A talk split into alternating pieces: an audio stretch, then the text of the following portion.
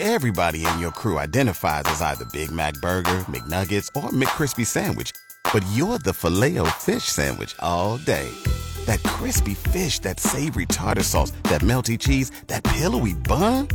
Yeah, you get it. Every time. And if you love the Filet-O-Fish, right now you can catch two of the classics you love for just $6. Limited time only. Price and participation may vary. Cannot be combined with any other offer. Single item at regular price. Ba da ba ba ba. I I will definitely say that in some areas companies their service has been lacking and then in other areas you have organizations and businesses and individuals that are providing exceptional exceptional service actually thriving under the pressure of of the whole whole COVID culture and uh, and providing excellent service. And so with that excellent service, we have the local Davies Pharmacy. It's a uh, family-owned pharmacy. They have two branches here in Stark County, one up in the uh, at the North Canton Medical Center, and the young man who heads up that pharmacy is Zak Fettman. And Zak, you are with us this morning. How are you? I'm doing really well, Dave. How are you doing this morning? I'm doing great. And I'll tell you, you give an excellent example of customer service that you don't often find today, right? I would say so. I feel like we've been doing a really good job of, you know, creating new services and keeping the same services that everybody is known to come and love, like with the free delivery if patients are having trouble, you know, coming out, um, whether it be very, you know, to social distancing and uh, promoting the vaccine. Um, so it's definitely been very beneficial, you know, to help keep the business going. Well, how about yesterday? So uh, my wife went in to get uh, prescriptions filled, and uh, she uh, obviously had left one behind, right? Or one wasn't uh, ready, and then we see you showing up at the door after the pharmacy had closed. Right. I just remembered her saying, you know, she'll need it for the weekend, and I just thought, wow, I don't want her to go without it. You know, when we're closed for the weekend, so I figured I'd just run it by on my way home. It's right on my way home, so it was no problem at all. Well, it was a great example of service. And then we had a nice conversation when you showed up at the door, and uh, of course, my wife was ecstatic, and you know, it's just it was really we were both just impressed because you took it upon yourself to really go the extra mile and uh, and provide service. And then we started to talk about your experiences that you had in high school and what prepared you for that sort of uh, uh, servant leadership. And so, and you started talking about the band that you were in at Jackson Township. Yeah, I was in the Jackson Purple Army marching band, and uh, you know, it's it was really a great experience. I feel like that's where it kind of instilled my drive, you know, to you know go a little bit above and beyond, because you know I had such great mentorship from the band directors and the upperclassmen, and you know, as you go throughout your four years, you gain more and more skills and how to um, build on those leadership characteristics. So I'm forever grateful for that uh, giving me my start. Yeah, because uh, my wife had asked, how do you master uh, playing your instrument, marching, and then coordinating those steps with your uh, other uh, band members, right? And and you had a good answer for that too. Absolutely.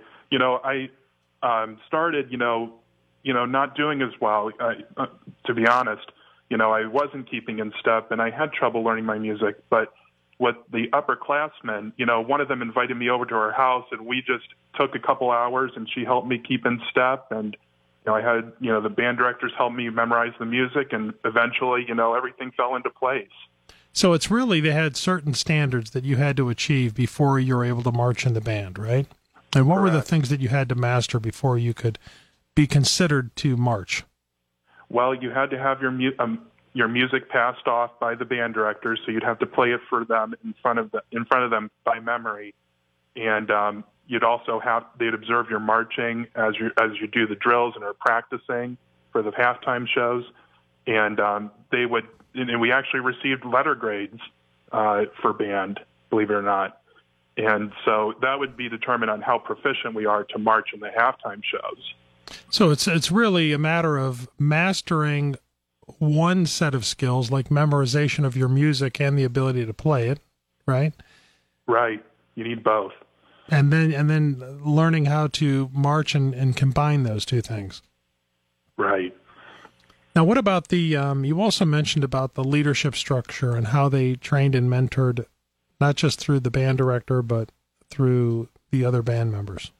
Right. So I feel like the band directors empowered the seniors um, to be that leadership for the band directors. You know, to help, uh, you know, guide and show how the formation should be. You know, it's not the band director having to tell the individual person, but rather the senior telling, you know, if you need to step over a few steps for that formation, or, you know, I think, you know, if you want to play out a little louder at this part, you know, that gives the seniors the leadership and the trust uh, to help make the band even better.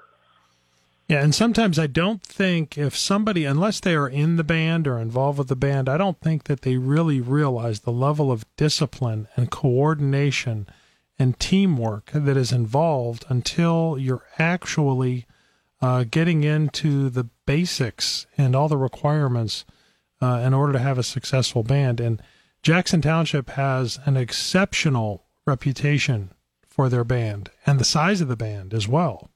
Absolutely, 300 strong. That's amazing. And and so so what would you say is when you're in a program like that in high school, you were clearly drawing a connection between what you learned in high school and the service that you provide now today because you you uh you're, you're very you you've achieved a lot very successful. You have your doctorate in uh pharmacy right?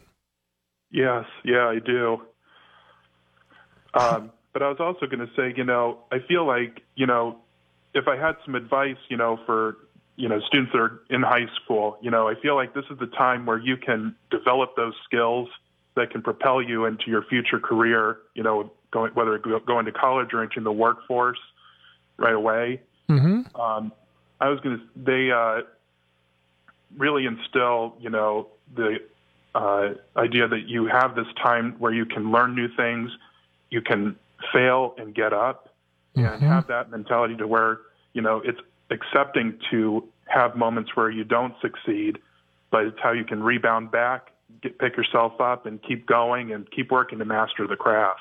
That is so true because, you know, isn't it something how it's like whether you look at athletics or whether you look at uh, band or whether you, you're in chess or no matter what it is, whatever activity that you're taking upon yourself, you have to learn how to handle disappointment and failure.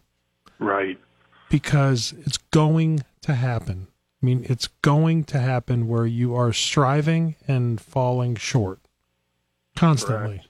And you see that, I mean, every day when you're working as a pharmacist now, right? I mean, if you were striving uh, for everything to go perfectly, you know, it, boy, it'd be great. But there's just, it's just every day is a challenge trying to meet the, the needs and the expectations of the of the patients, right? And you have certain standards, but then there's obstacles that you run into throughout the day.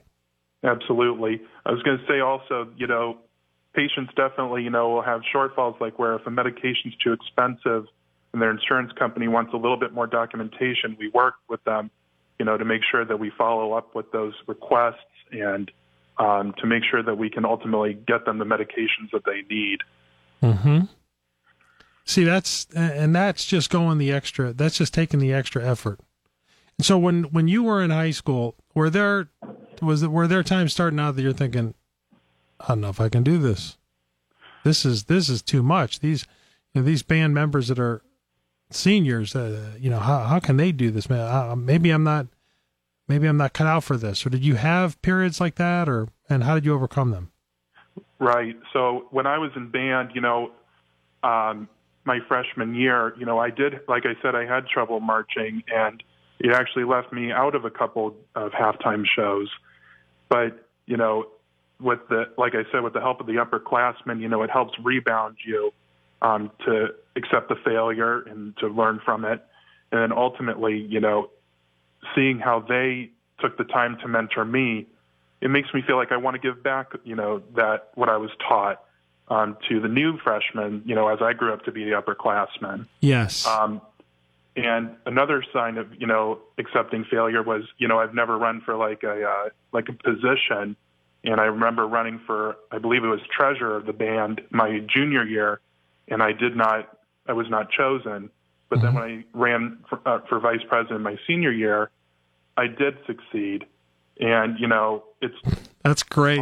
That's great. Yeah, I mean, and so so you so what you learned is that just because you might come up short at, at your first attempt, that it doesn't mean that you're going to come up short the next time.